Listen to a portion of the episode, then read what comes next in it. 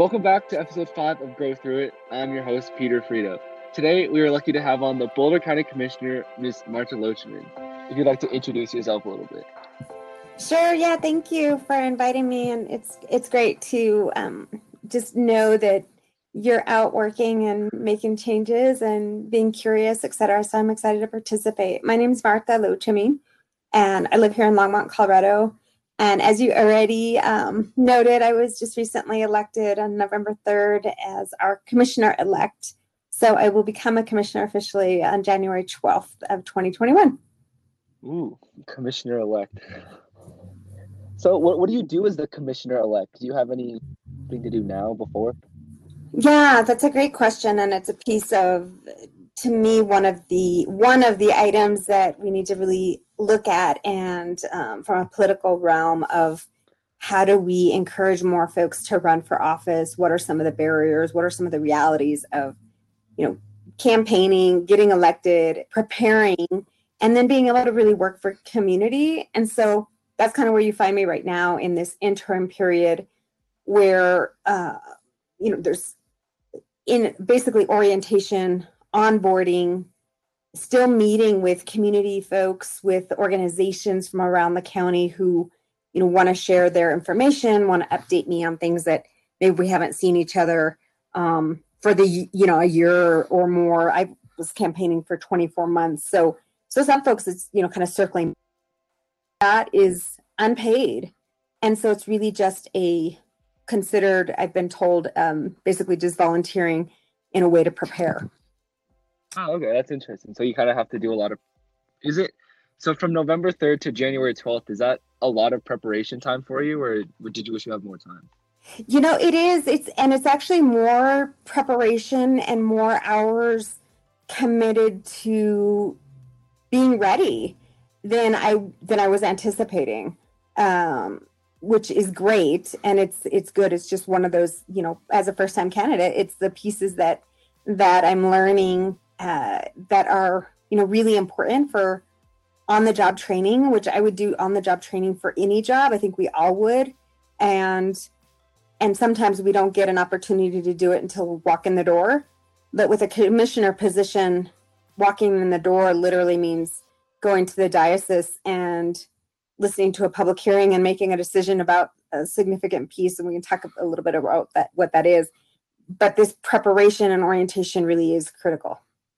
Oh, wow. So you're kind of just thrown in there. Yeah, exactly. And they gave me the option. They said, it's basically optional. You can wait until you get in, but I don't believe, Peter, that would be the best way to serve community for me to wait and then, it take 60 days to get kind of into the groove, right? Yeah, I get that. So you kind of want to be prepared first.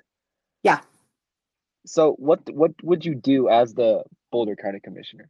Sure, yeah, and this is one of the fascinating pieces about just campaigning and being out with folks and, really the everyday person. And I've met with now county commissioner candidates and electeds around the state of Colorado, and resoundingly, most people, everyday community members, ask the same question about what does a commissioner actually do. And it's different county to county, but the main role is, for us in Boulder County, we don't have a county manager. Instead, we have really newly this year, we have a county administrator, but the commissioners are basically 3 CEOs. And so it's budget, $430 million budget. And so it's the distribution, allocation of those funds. It's oversight of the programs and the resources. And it's also management and support of about 2,300 employees that work for Boulder County in all different facets around Boulder County. Oh, so you're doing finances and kind of like the business part of the running the county? Yeah.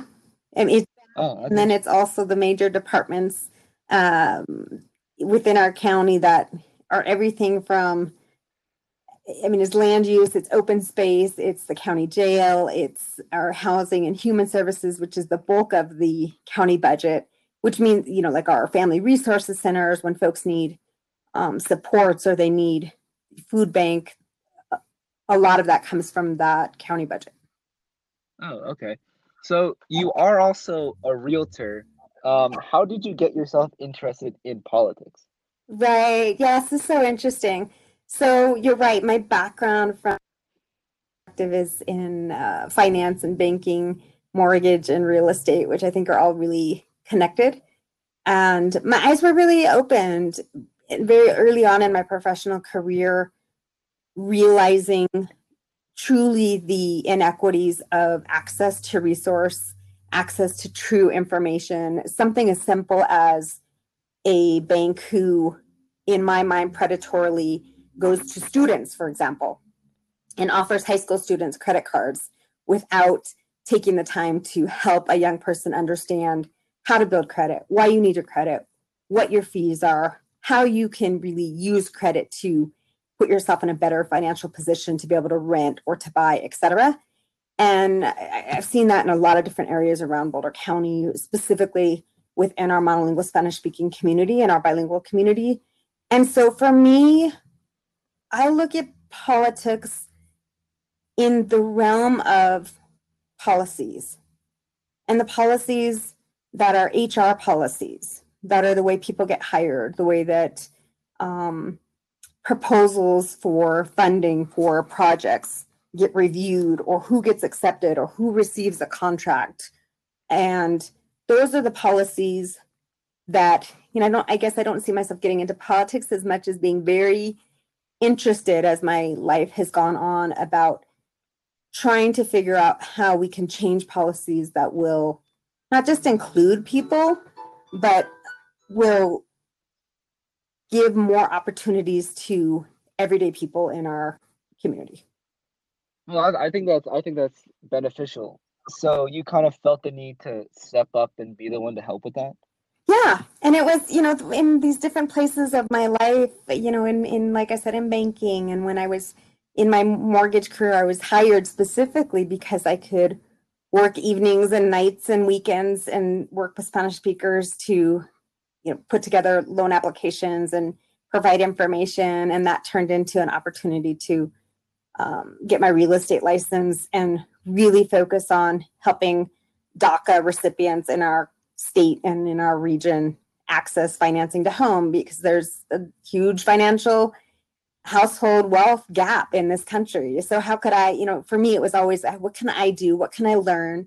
How can I help my own community get access into that and learn about these different pieces that really play a role? And I also taught, you know, I have a master's in secondary ed.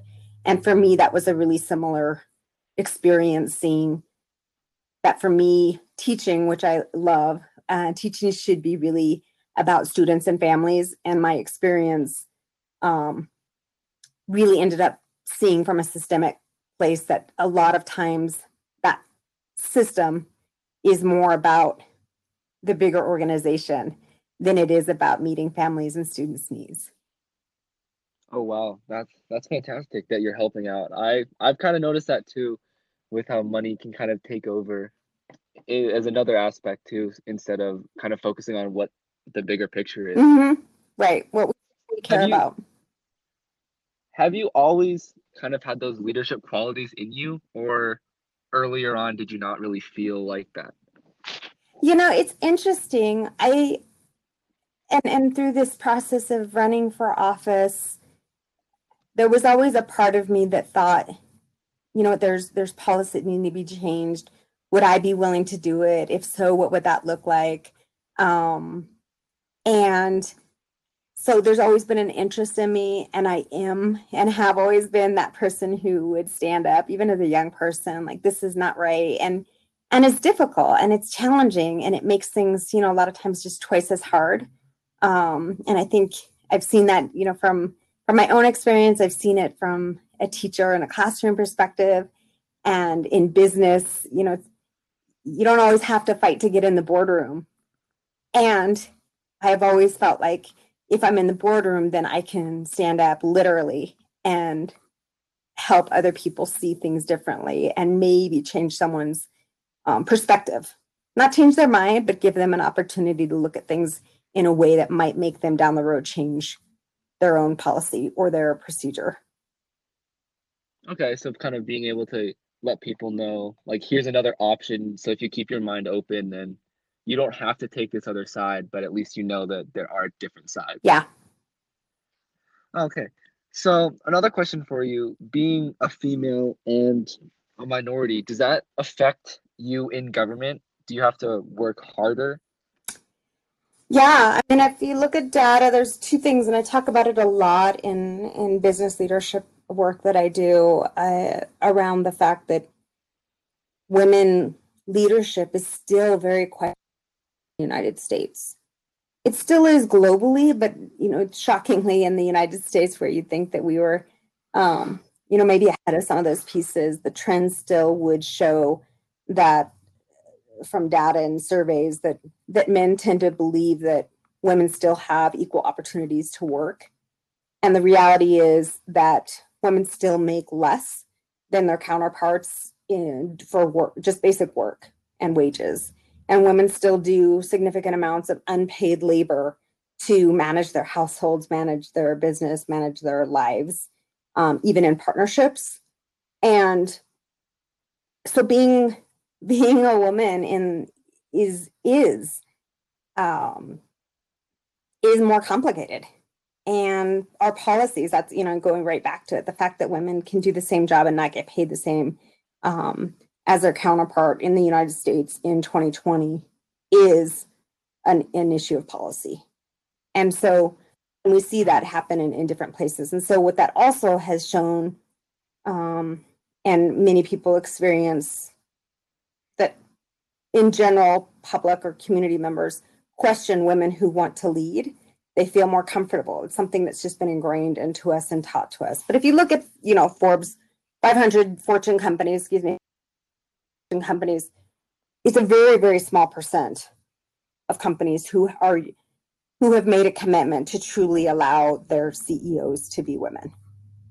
And it's intentional, and it's part of the system, and it's the circles that we run with. And so leadership, so one, being a woman, yes, woman, it absolutely affects our ability to even get close to the door. And being a woman of color has significant challenges.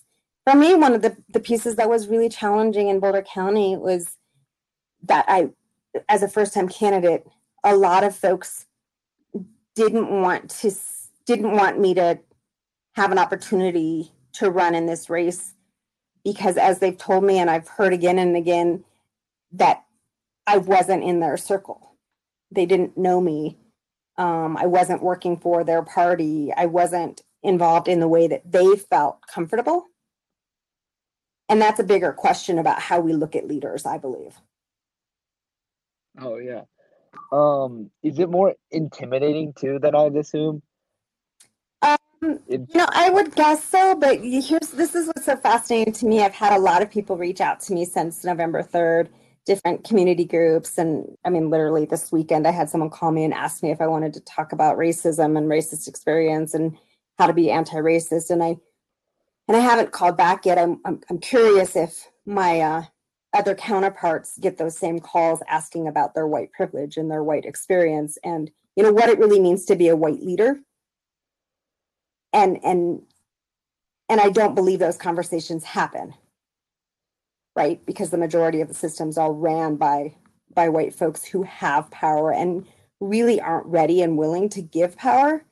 So I can't totally speak to their experience, but I can speak to mine that time and time again has been very clear to me with words and actions. And I can see the policies that are trying to hold on to the power and not let other folks who don't look like them or don't work like them or experience life like them into the leadership circle. I get what you're saying. So I think it's good that the policy changing and everything, I think starting from the policy is one of the most important things we can do so far, because that's how it can affect the most amount of people. I agree. Absolutely. I just wanted to wrap things up here and thank you for all the stuff you're working towards, and have a good rest of your year. Thank you. January 12th. Yes. Be ready. Thank you. I appreciate that. And I'm glad to meet you. And And certainly if I can be a sounding board or encouragement in any way moving forward, reach out, and I'll keep checking out your podcast and share it out. And congratulations on your work. Thank you. This was Marta Loachamin on leadership in politics. Don't ever be afraid to stand up for what you believe in and speak out against the injustices you see or hear about. There's nothing wrong with standing up for the little guy. I hope that you all have a good holiday and a great rest of the year. Thank you everyone for all of your support, and I'll see you in 2021.